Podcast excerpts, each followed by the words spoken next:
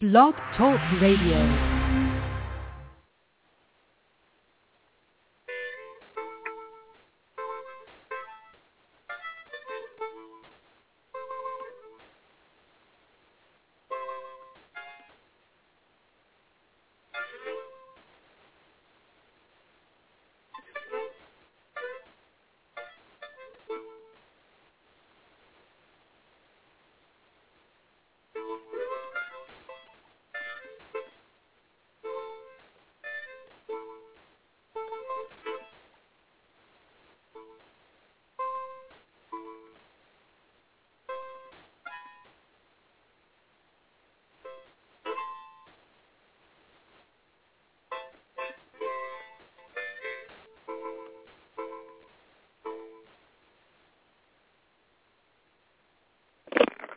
Good evening. How Hunter children do? So glad that Hunter children join we one more again for We Show, Gullah Geechee Riddim Radio. This year the Queen Quet, head funding body of the Gullah Geechee Nation.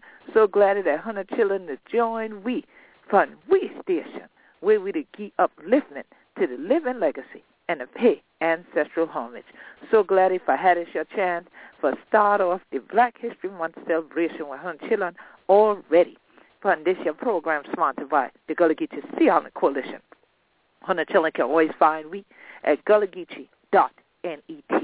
And you know, every time we're coming together, like year, we're going to dedicate this program to people who we're going for we. So we want to dedicate this program to we ancestors. Who been the one? Who been the first one? What been the did it during this year time? At the first Congress for the black people and things like that. Who gone to the South Carolina legislature? The Georgia legislature, the Florida legislature, the Reconstruction Congress. There were of children that crack teeth and call in the day. So we dedicate this show program this evening to all of them back on who we taught them not robbery, but send them for just not even want self, but for your family and for the other rest of the generation to come, for having a better life for the other rest of the people who been a calling behind them, who back then they would have called them the Negro people. So he's so glad for them and for all whatever they done do, for putting life on the line, for all of we, for make sure we family go and have this uh, chance, but take a journey into what it is under the cracked teeth and call freedom. So he's so glad he found this uh, your show for start off this your day, a crack we teeth for the thing, whatever had to go through for fight for this your thing called freedom. I know plenty of children Y'all probably to say, well, great God, he said this, y'all, they're done the program. Yeah, Course, in a few days, whether going to leave them or not, it done going to be Black History Month And they in the get Geechee Nation for 2014 and the United States for 2014. Other rest of places around the world celebrate them other rest of month. Like if one of the go in England, then then we'll celebrate this thing in October. Then I celebrate Black History Month now. So for the one who to celebrate around the world. We're so glad that they're going to tune in for Black history, the Black Code, and civil rights. Now, plenty of hundred children probably wonder why it'll crack my teeth like that, but so much a thing together. And why in tech these are thing part? Well, hundred go on stand Lee Wall. So if I make sure hundred to get on stand and thing like that, I crack my teeth like that. So for all my listeners around the world to be able to clearly under and overstand me tonight, I will speak in this language. And as most of you who are regular listeners know, this is Queen Quet. I'm the chieftess and head of state for the Gullah Geechee Nation. Largely my focus is human rights. Now, we've done some recent broadcasts that focus on some of the aspects of this journey in civil rights that has happened in the United States and North America over time and the ramifications of various laws, various special orders, and such that were passed that directly relate to what is today the Gullah Geechee Nation, from Jacksonville, North Carolina to Jacksonville, Florida, encompassing all the Sea Islands and 30 to 35 miles inland onto the mainland up to the St. Johns River.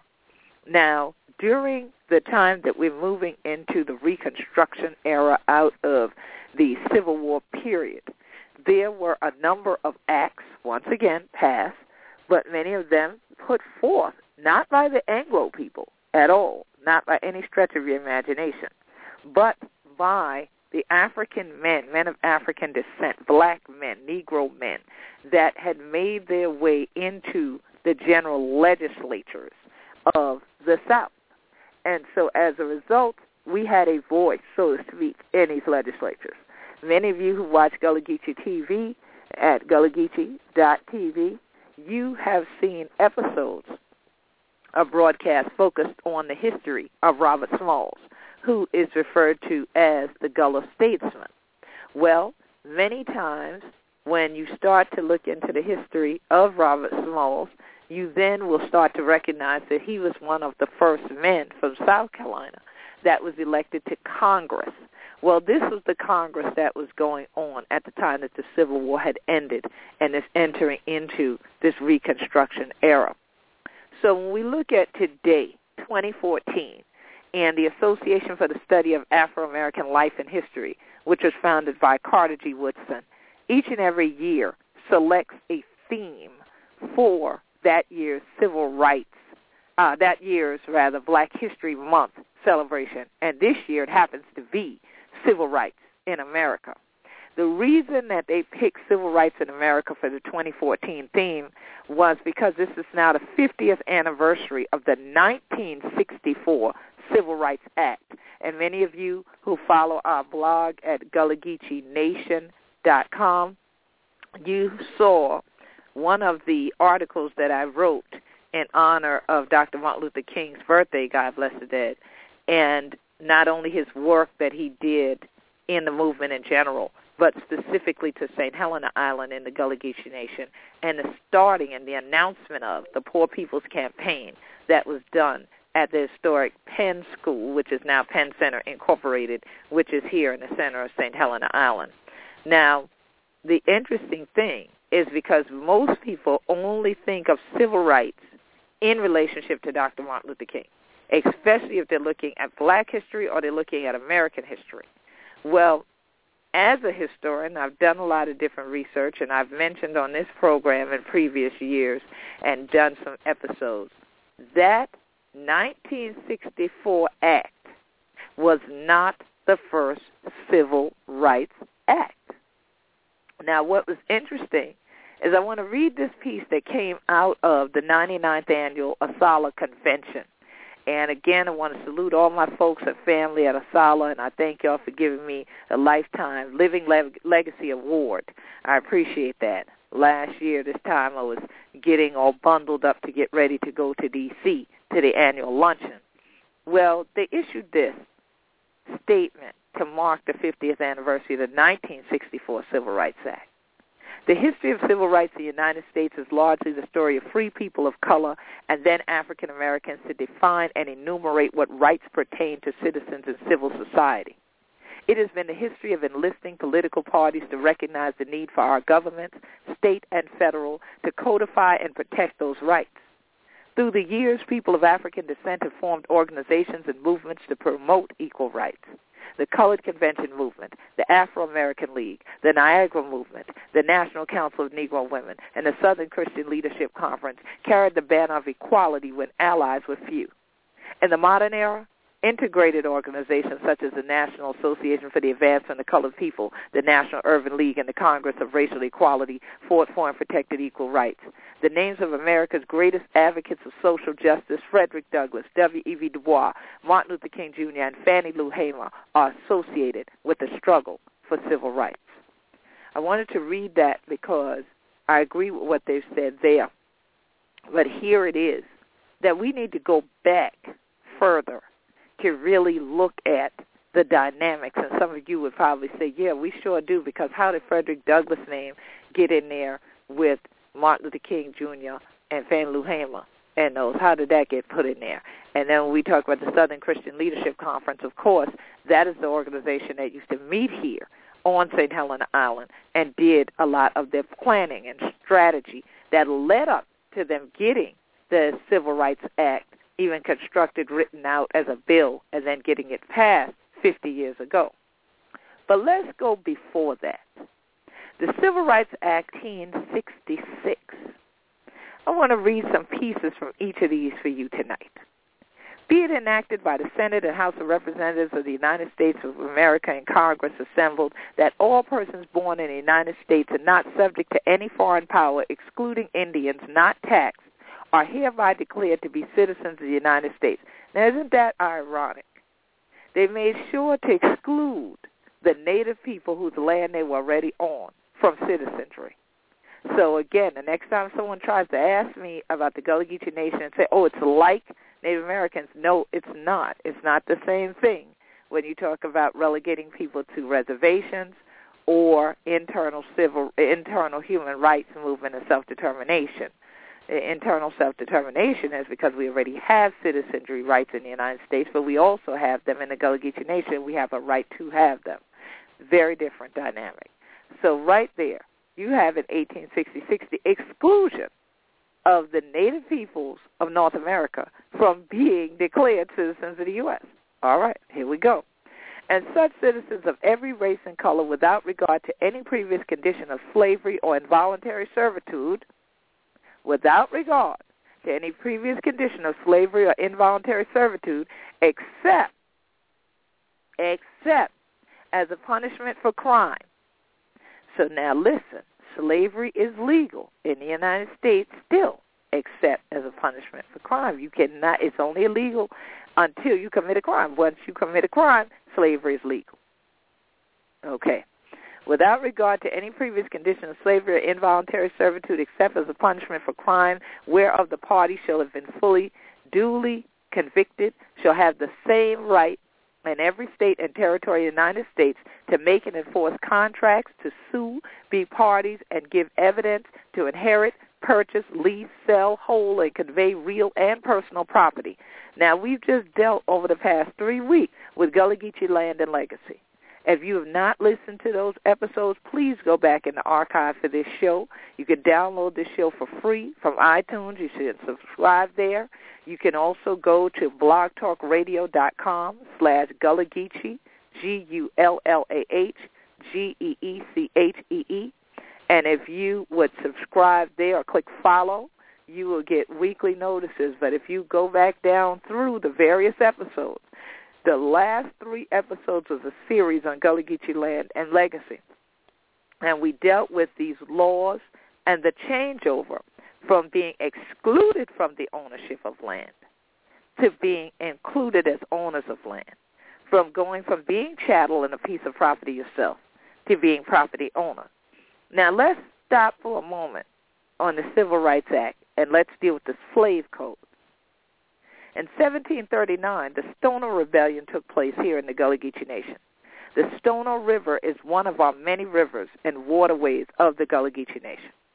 When you are in Colleton County and Charleston County, South Carolina, you travel around and traverse some of the Stono River. Hollywood Ravenel, South Carolina today is a critical area relating to the Stono Rebellion. A man named Jimmy Cato all right, it got renamed Jimmy, who was Angolan, had been in bondage on John's Island. He had learned that the Spanish king had put out an edict that any Negroes that shall escape Carolina and shall make their way to La Florida and converted to Catholicism shall be manumissed and given arms and land, critical arms for protection, land to live on of their own land ownership a major ideal. Being able to protect yourself, a major ideal. We're talking about escaping bondage in one area where you're being enslaved by the British to go into a place where the Spanish are occupying that are seeking people as a front line of defense. Well, Cato got some 20 plus Angolan men. These are some of the first of our ancestry to gather, to get together, make drums, make armaments. These are blacksmiths. They can smelt metal into the armaments they need. They then did an uprising called today Stono Rebellion. They then went to Hutchison's store. They also got gunpowder guns from there. They had swords and axes and guns that as they marched, they cried out, Liberty! Liberty! Liberty! Many of you have heard me present, have often heard me present about Stono Rebellion, about Cato, and about Fort Mose. I'm very proud to say we worked successfully to get a true place of interpretation in Florida, outside of the city of St. Augustine, today that acknowledges that these Africans were part of our ancestors from Carolina that made their way to Florida. Because when we started out, that was not the way that they were being depicted.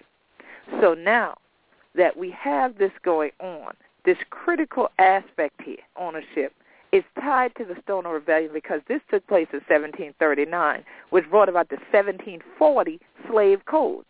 120 some years, 126 years before this first Civil Rights Act. There was a ban put on Africans reading, writing, playing the drum, and owning land.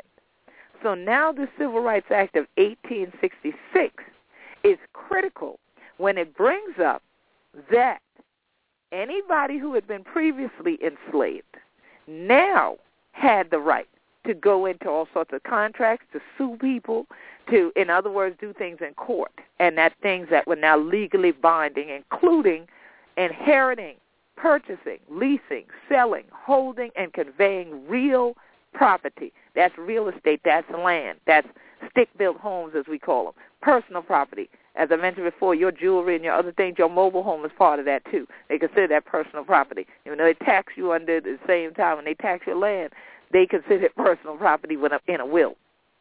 So here it is to the full and equal benefit of all laws and proceeding for the security of person and property. Okay? Now you can secure yourself and secure your property. You have the right to do it, as is enjoyed by white citizens.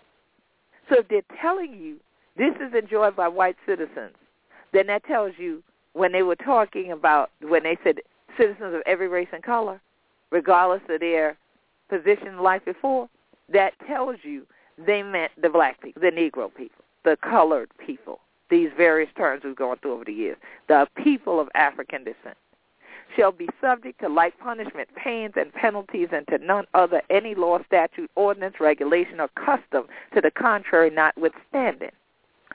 Be it further enacted that any person who under color of any law, statute, ordinance, regulation, or custom shall subject or cause to be subjected any inhabitant of any state or territory to the deprivation of any right secured by, protected by this act, or to the different punishment, pains, or penalty on account of such persons having any time been held in condition of slavery or involuntary servitude, except as a punishment for crime, whereof the party shall have been duly convicted, or by reasons of color of his race or race, than is prescribed for the punishment of white persons, shall be deemed guilty of a misdemeanor and or conviction, shall on conviction shall be punished by fine not exceeding one thousand dollars or imprisonment not exceeding one year or both in the discretion of the court.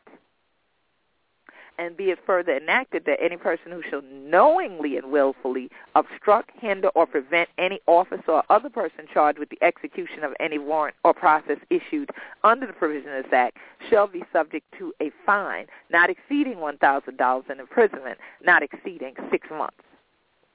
Now, people who know a bit about the history of why the civil rights movement existed in the United States would know full well that the lynchings that took place of African men and women throughout what is now called the Jim Crow era, this period when Reconstruction was to actually go on, but now these types of black codes came into existence on the heel of the slave codes, the altering of the slave codes into the segregation laws, the continued episodes of land grabs, running off families from land, giving, destroying family businesses owned by black people instead of allowing them to go to court, take people to court.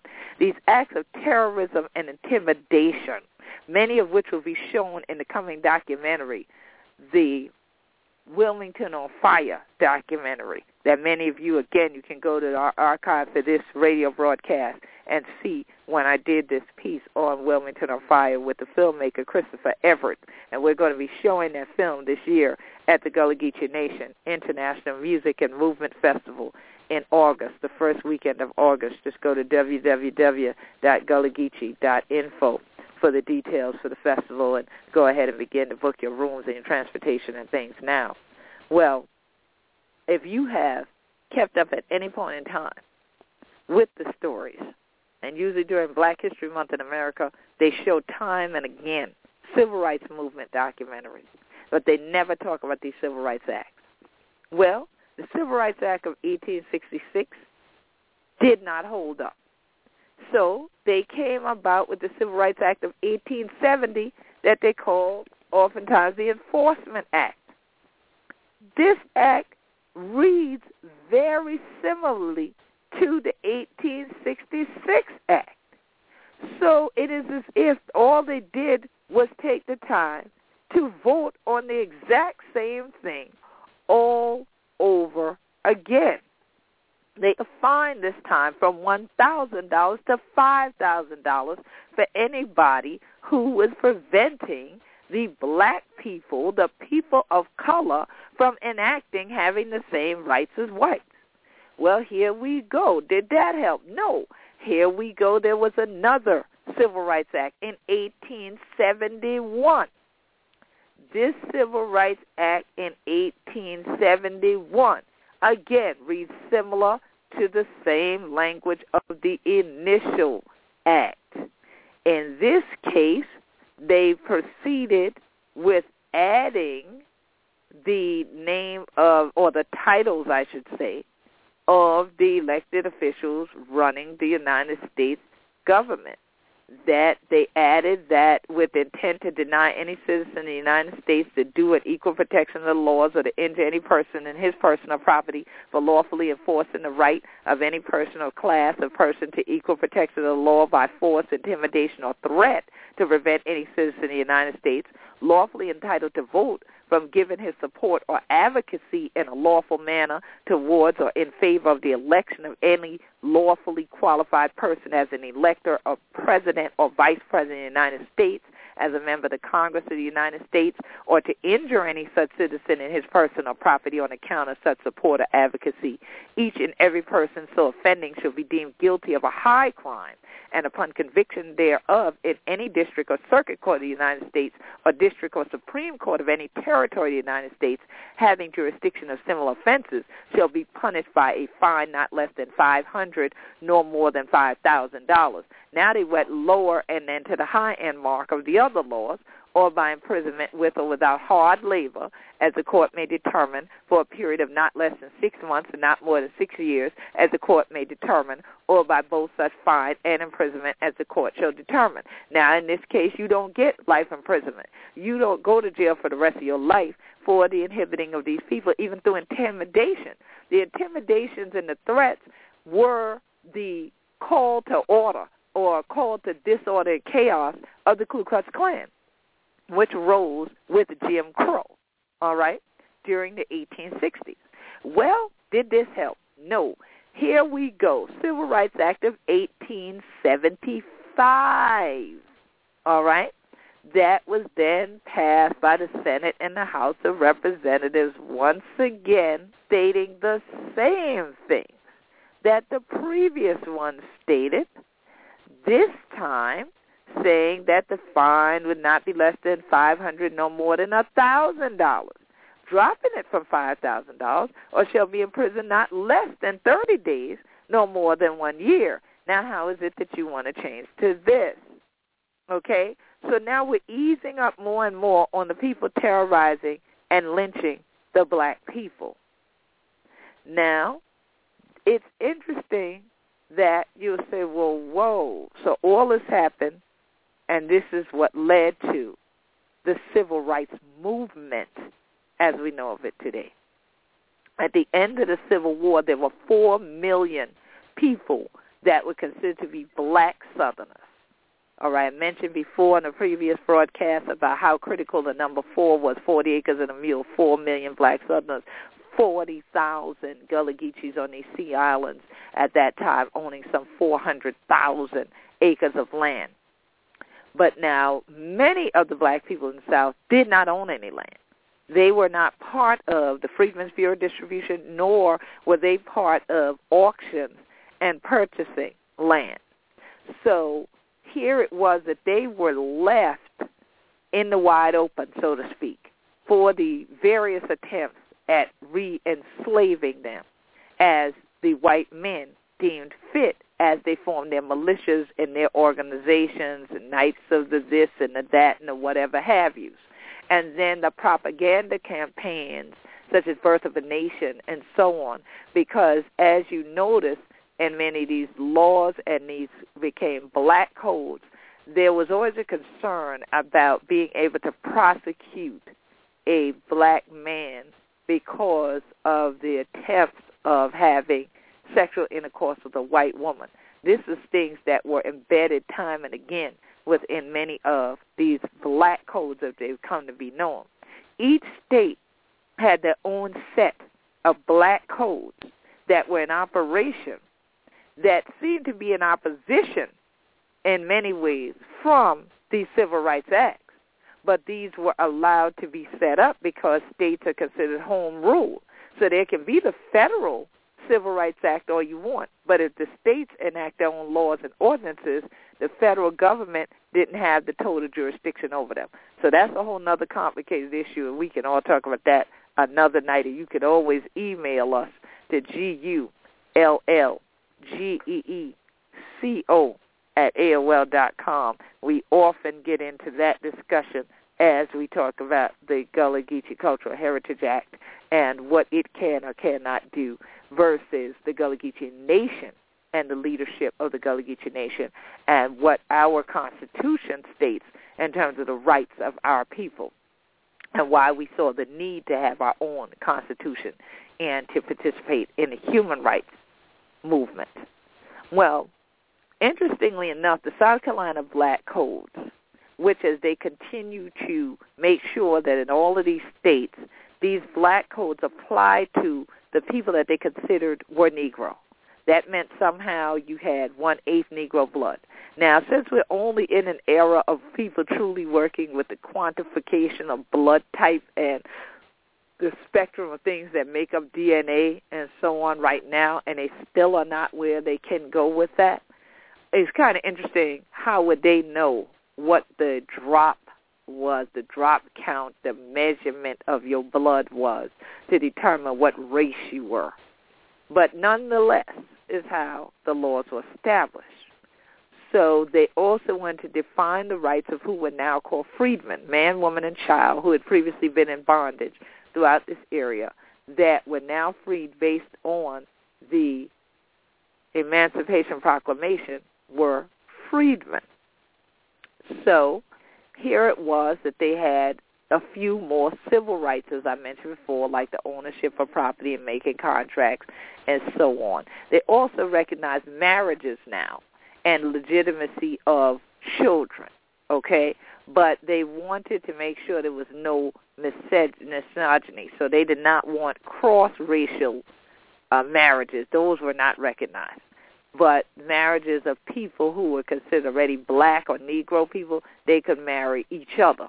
And those marriages now would be recognized, where during enslavement didn't really matter. You said it, but they could still sell you off away from your husband or wife to somewhere else.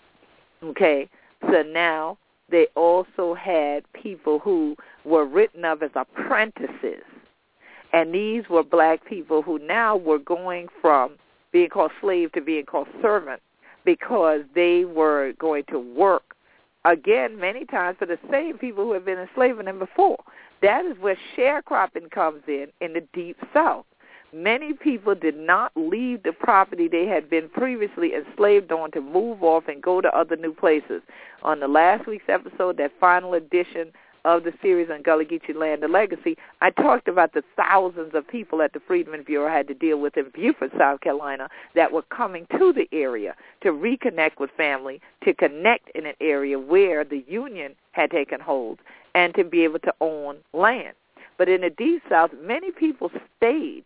Mississippi, Alabama, all those areas, Louisiana, many people stayed on land where they had been enslaved and never could get a foothold forward because the sharecropping came in. So you never pay off your books to actually pay off for the ownership of a piece of property. But now in South Carolina, there were wages and terms of service that was supposed to be put in writing if people were supposed to be working for you. And this way, everybody had their copy, and then you were supposed to be able to come present this if you could go to a court or law. But now what if you couldn't read and somebody else was writing this down? How does that help you? Or if this white man said, well, no, I'm going to keep it. I'm going to keep the writing. If you ever need it, it'll be here. How is that going to help you? Okay? So you still had a situation where people were disenfranchised and disempowered in many cases, especially in the inland areas where there's still a lot of issues with this today in terms of ownership or leadership positions for people of African descent. So now they had other laws that said that, you know, these folks are supposed to remain quiet and orderly and that sun up to sundown they were supposed to be working.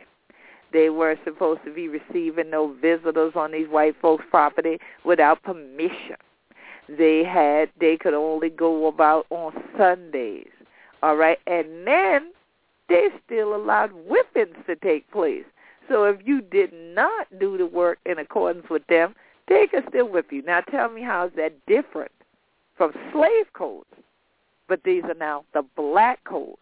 This is now after the Civil War. This is after the Emancipation Proclamation.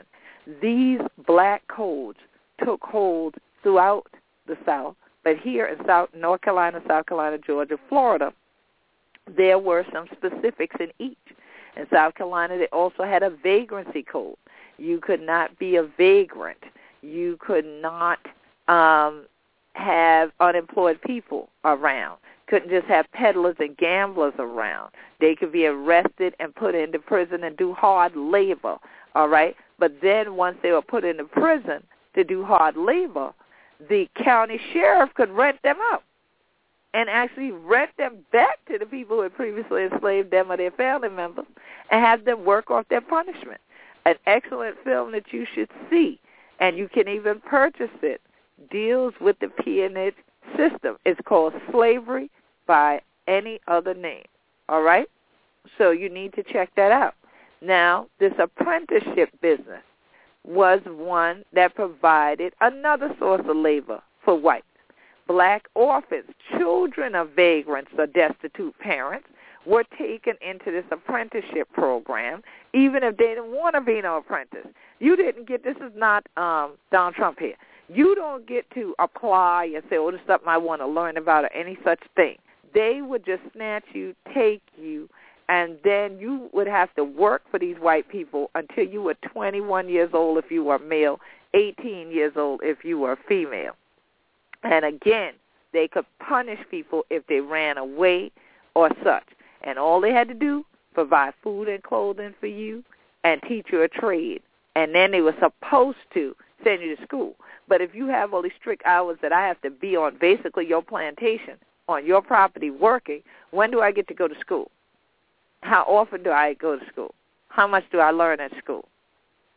So now in South Carolina, these black codes establish a racially separate court system also for civil and criminal cases that involve a black plaintiff or defendant. Wasn't even the same court. You wasn't just going to court where the white folks were. You had segregated courts. It allowed black witnesses to testify in court, but only in cases affecting the person or the property of the person of color the crimes that the whites believed freedmen might commit, such as rebellion. Now, rebellion was a crime. Rebellion, I know many of my listeners will say, it seems like it's still a crime. And that's why so many black people are afraid to do, as Lauryn Hill said, as I've danced to that song many times, rebel. Wake up, wake up, wake up. You might as well. All right?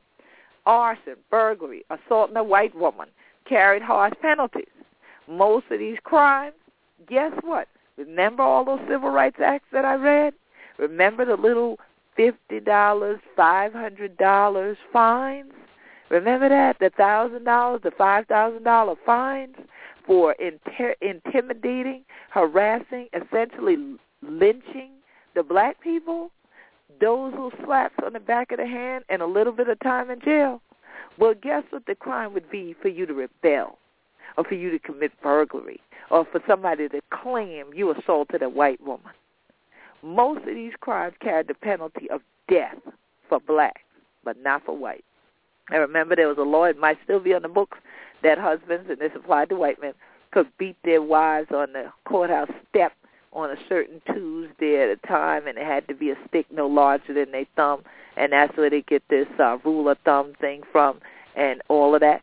Well, they could attack and beat up the white women, but don't you do it because now this is punishable by death. They they could steal, don't you do it? Punishable by death. Rebellion. That means just looking up, standing up for your rights was considered rebellion. We already talked about the Stono Rebellion. How dare you take your freedom in your own hands? That's an act of rebellion. Now, punishment for minor offenses committed could result in hiring you out or whipping you. Now, some of y'all say, well, which one is worse? Worse, death or being put back into bondage? Well, these black codes were all put together to basically have slavery all over again, but just under another name. Hence why the name of the documentary that I mentioned. Now, there was this consistent move to control and disenfranchise people of color. Every one of these places went about defining people of color. Whether it was in North Carolina, they made sure that at the very top they said, be it enacted by the General Assembly of the state of North Carolina that the Negroes and their issue, even where one ancestor and each succeeding generation to the fourth, inclusive as white, shall be deemed persons of color. They made sure that they defined who was a person of color up front and then began to say what your privileges were, but then also what your punishments could be if there was something that you did not do that fit in with the rules and the regulations. And theirs, they had a section of their revised code that talked about the master, the mistress shall provide for the apprentice. Remember that word again, diet, clothes, lodging, and accommodations fit and necessary. And such apprentice shall teach a course to be taught to read and write, and the elementary rules of arithmetic, and at the expiration of every apprenticeship shall pay to each apprentice six dollars and furnish him with a new suit of clothes and a new Bible. And if upon complaint made to the court of pleas in quarter sessions it shall appear that any apprentice is ill used or not taught the trade, profession, and employment to which he was bound, or that any apprentice is not taught reading, writing, and arithmetic as aforesaid, the court may remove and bind him to some other suitable person. So see, the court is not awarding this person anything for their rights being violated. These rights are on paper, but there's no one enacting and pressing these rights. So even if you come to the court and say, well, I'm being mistreated, I'm not learning anything, um, they're not providing proper food and shelter and clothing for me, or I didn't get my $6, all they're going to do is take you and put you in a so-called another apprenticeship working for somebody else. Okay? So here you have it where you if you're found as a vagrant, your your your parents were a vagrant, you are an orphan child, you could end up in a situation just being this for life. Now, there's another excellent film, which is a dramatic film with Danny Glover and Charles Dutton called Honeydripper. That is a film that speaks volumes to some of the so-called vagrancy law and these types of things and how they actually were enacted and what happened to people and how they got put into deep south plantations, forced to work picking cotton and all of this simply for walking around trying to look for work for themselves and how this was a racket, so to speak, with who then was considered the law enforcement. I know many of you listen and say, well, wow, this don't sound any different than today. And some might say, it's different because y'all ain't got hard labor, you're not working a farm. Lie in the state of South Carolina and Georgia and Mississippi and various places, many prisoners who are in, minim- in medium and maximum security prison once they determine that you do not have the educational level for them to put you in a job in the library or doing some type of microfilming back in the day and these kinds of things, they put you out on plantations cutting things such as okra, picking cotton, and so forth. If they don't feel you have the mental acuity to work and build furniture for many of these gated areas and resort areas throughout the Gullah Geechee Nation, they will then put you in the field on the farm. This happens Columbia, South Carolina area up to this moment from the South Carolina Department of Corrections. I speak of this because I have spoken in many of the prisons, and I am now considered someone who's a threat to the South Carolina prison system because I educate the prisoners on who they are and their history.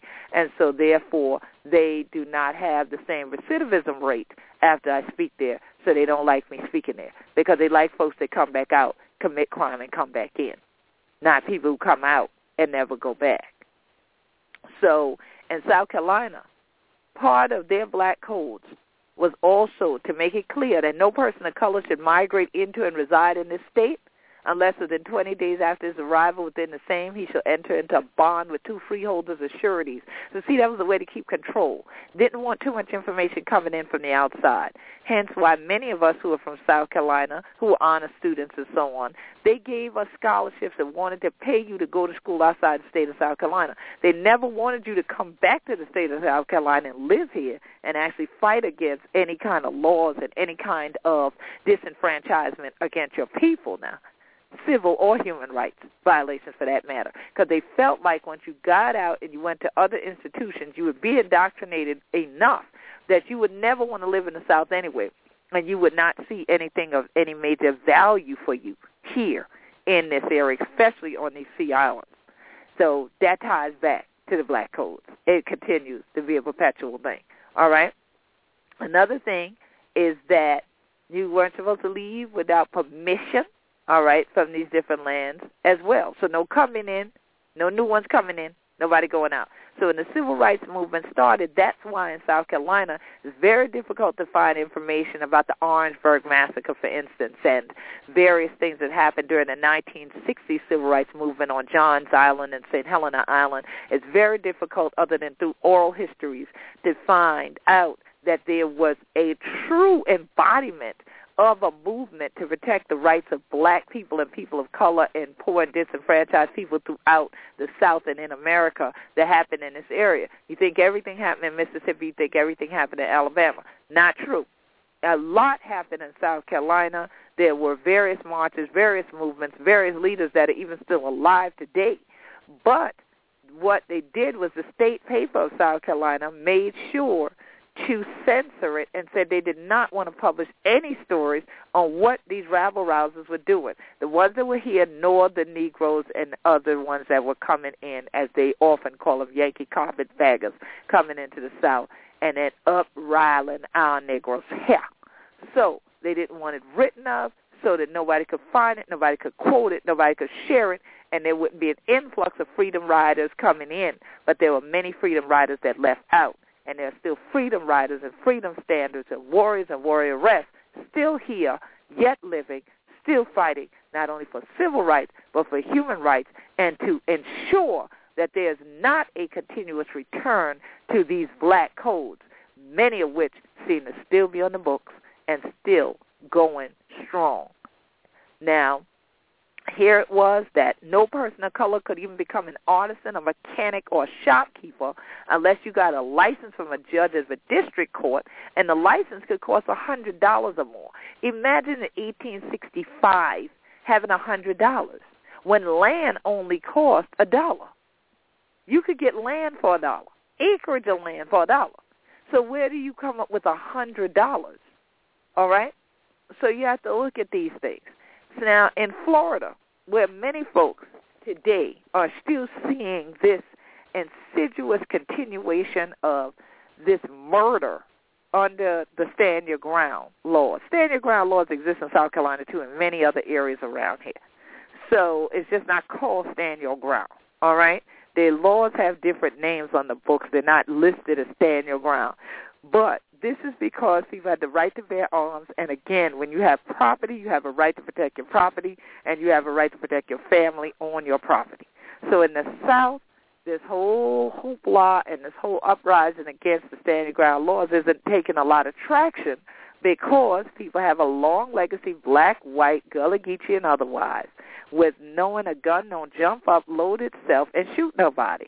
It's not a control of guns that's the issue. It's a control of people and people's mindsets, and especially the stopping of racism, is really what the issue is. When people start to be distracted into these other discussions, it takes away from ever getting to the point of having the true protection of human rights or civil rights of people. And there has been these attempts at distraction time and time again. That is why I thought it not robbery for this show to focus on civil rights, black codes, slave codes, and what has happened with our people over time. Not just 50 years ago, but 150 years ago. And how a lot has changed, but a lot has remained the same because there are all too many schools that never teach this. So if we're going to talk about celebrating civil rights for Black History Month of this year, let us at first have a foundation on which we start to talk about civil rights. And then let us talk about civil rights over time within the United States in North America. And let's deal with then moving forward from the 1800s to the Civil Rights Act of 1964 and whether or not civil rights have still been truly enacted for people of color, people of African descent. Have they done all that they were supposed to have done? Or have they simply allowed for disenfranchisement of people under the guise of being allowed admittance into any place they wanted to go, but then losing themselves financially, economically, and legislatively by land loss and land grabs and by them now feeling that they do not have a common cause to fight for because now they're not Gullah Geechee. They're just something. They're just black. They're just American. They're whatever that is. They're whatever that term for today, as opposed to recognizing that your community at all times needed you and needs you. And many times you can attach to your community because it unifies you what you have in common. So here it is that when what we have in common is struggle, we got a problem because there's still some civil rights not being enacted. So when I looked up the black codes for Florida, it was very interesting to come across a paper that talks about the simple fact that all of this was the whites' way of still being patronizing toward people of African descent because they did not feel that the Negroes, of course, had the mental capacity and the ability to live as free people that they still needed to have some people to care for them and tell them and direct them in what to do. Um, the Confederates felt also they had no right to say they were people anyway because you're three-fifths of a human being. This is my property. How dare y'all say they now can own property and then much less own anything that I consider myself having owned, including them. So you had a lot of problems going on in 1865, 1866 that brought about this consistent effort to re-enslave, this consistent effort to disenfranchise. So the part of it initially was to limit social interaction between races of people. So hence why the courts were separated, all the segregation, the difference in the churches and the railroad cars, the movie theater, all of that.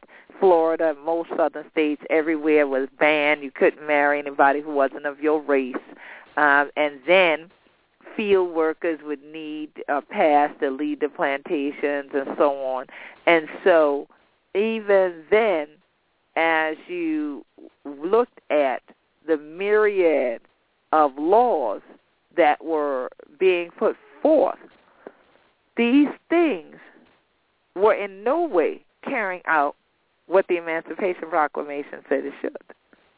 So that's why you end up with the 14th Amendment to the U.S. Constitution. But I give you homework. Please go read the 14th Amendment to the Constitution and then find out what it says about slavery. Read it.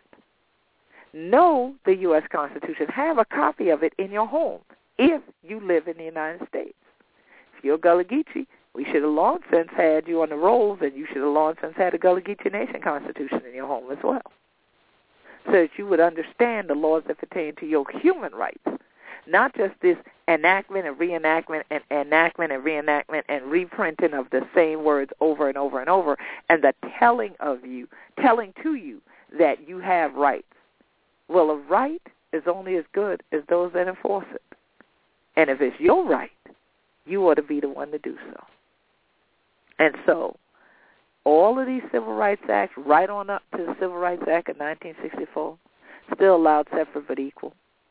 After the 1964 Act, then you started to be able to integrate, but people still integrated into, but for the most part, a lot of segregation still continued, and those who did integrate many times were treated brutally, hostilely in these environments. Many lost their lives as part of the integration process.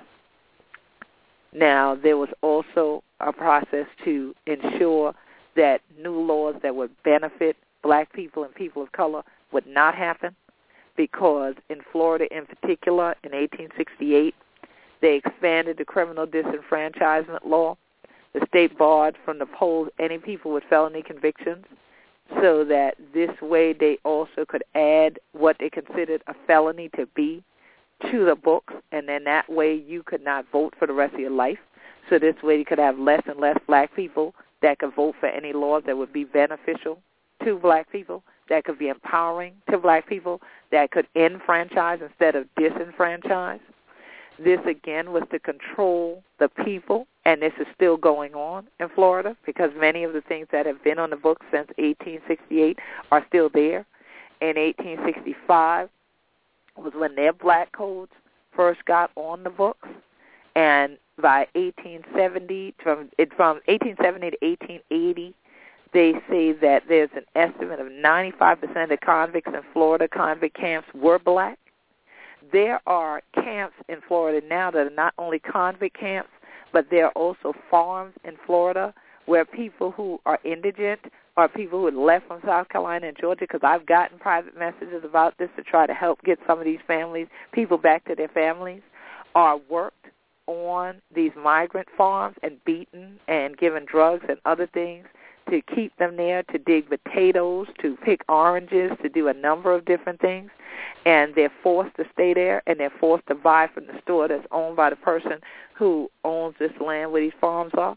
These things are going on. Yes, the federal government knows about some of them. Have they busted them? Many of them know they have not. And the ones that they have, those people pick up, move somewhere else, and do it all over again. So you have something that started then, continues on. Slavery in Florida, okay?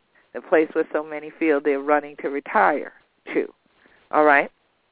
Now, felony disenfranchisement in 1868 Constitution was to make sure they didn't have a more powerful Negro legislature like South Carolina did. And y'all can type in things about the legislature of South Carolina, congressional legislature, Reconstruction legislature, black legislators, and so on that we had out of South Carolina.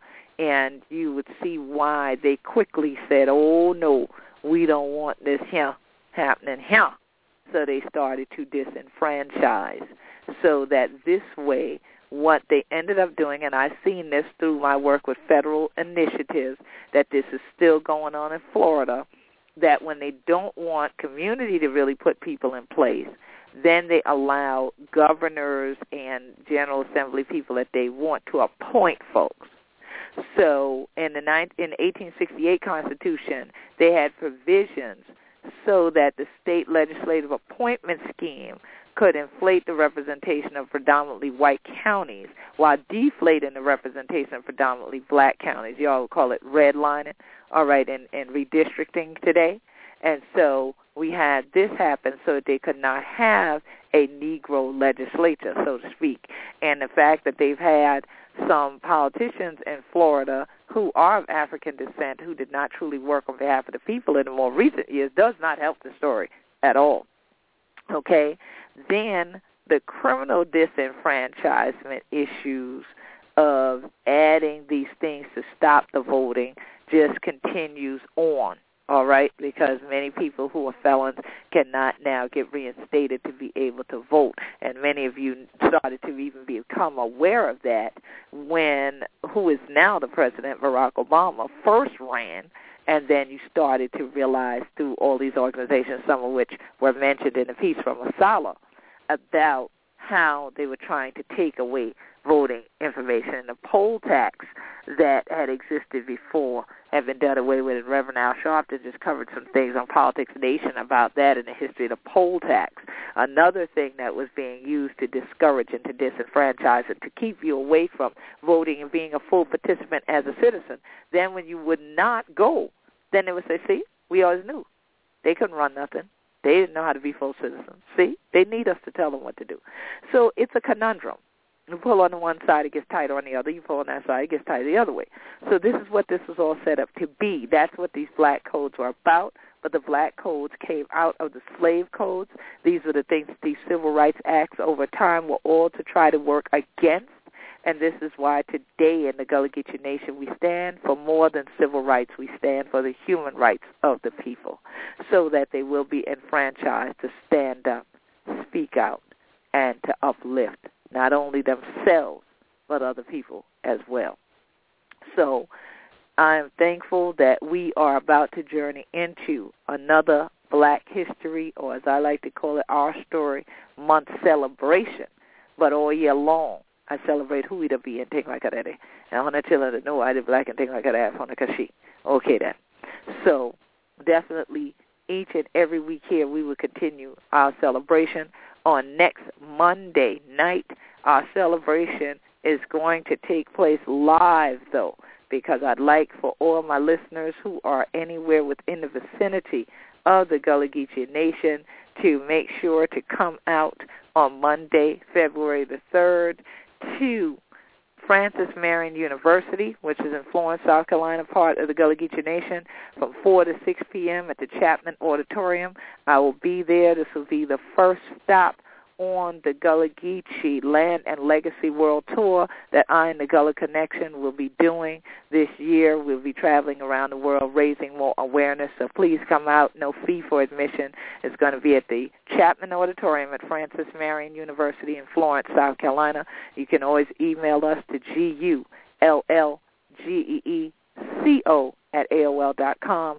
Also, if you go to GullahGeecheeNation.com, not only is this event listed, but our various stops on this world tour will be listed there as well. So we will not broadcast on next Monday, February the 3rd. I am intending to do broadcast the rest of the month. But now, in place of me broadcasting on Monday, there will still be a Blog Talk radio program with me, and that is going to be to start off the entire Black History Month celebration. I'll be on Our Common Ground with Sister Janice Graham on this coming Saturday night. We'll be on from 10 p.m. to midnight Eastern Standard Time, 10 p.m. to midnight. So please check me out on Our Common Ground this coming Saturday, and then I will be returning to the airwaves here on the 10th of February, God spare my life. And so we will then share some more with you. actually, we'll be in Ocala, Florida on February the 10th, um, so we will not broadcast that night at this time either. However, throughout Black History Month, I'll be putting up some other featured shows so that they'll be on different evenings at different times, but you'll be able to still get our story. And this month we are going to be focused on black townships, Gullah Geechee land, and ownership. And so each and every broadcast will have that kind of focus so that you under and understand even some of the dynamics that were mentioned here in tonight's program and the importance of why these efforts were made to disenfranchise and why even at this moment the reenfranchisement and the protected enfranchisement of Gullah Geechee land ownership is so critical and why we are going out on this Gullah Geechee land and legacy tour. If you'd like to sponsor a stop in your city, please make sure to email us to G-U-L-L-G-E-E-C-O at AOL dot com. And you can also go to queenquet.com, Q-U-E-E-N, Q-U E-T dot com. Queen Quet, the who I to be. So glad for taking this journey with we for Gullah Geechee, land and legacy. Keep on celebrating we story and we history. Peace and many blessings. Power to the people taking a stand for the land.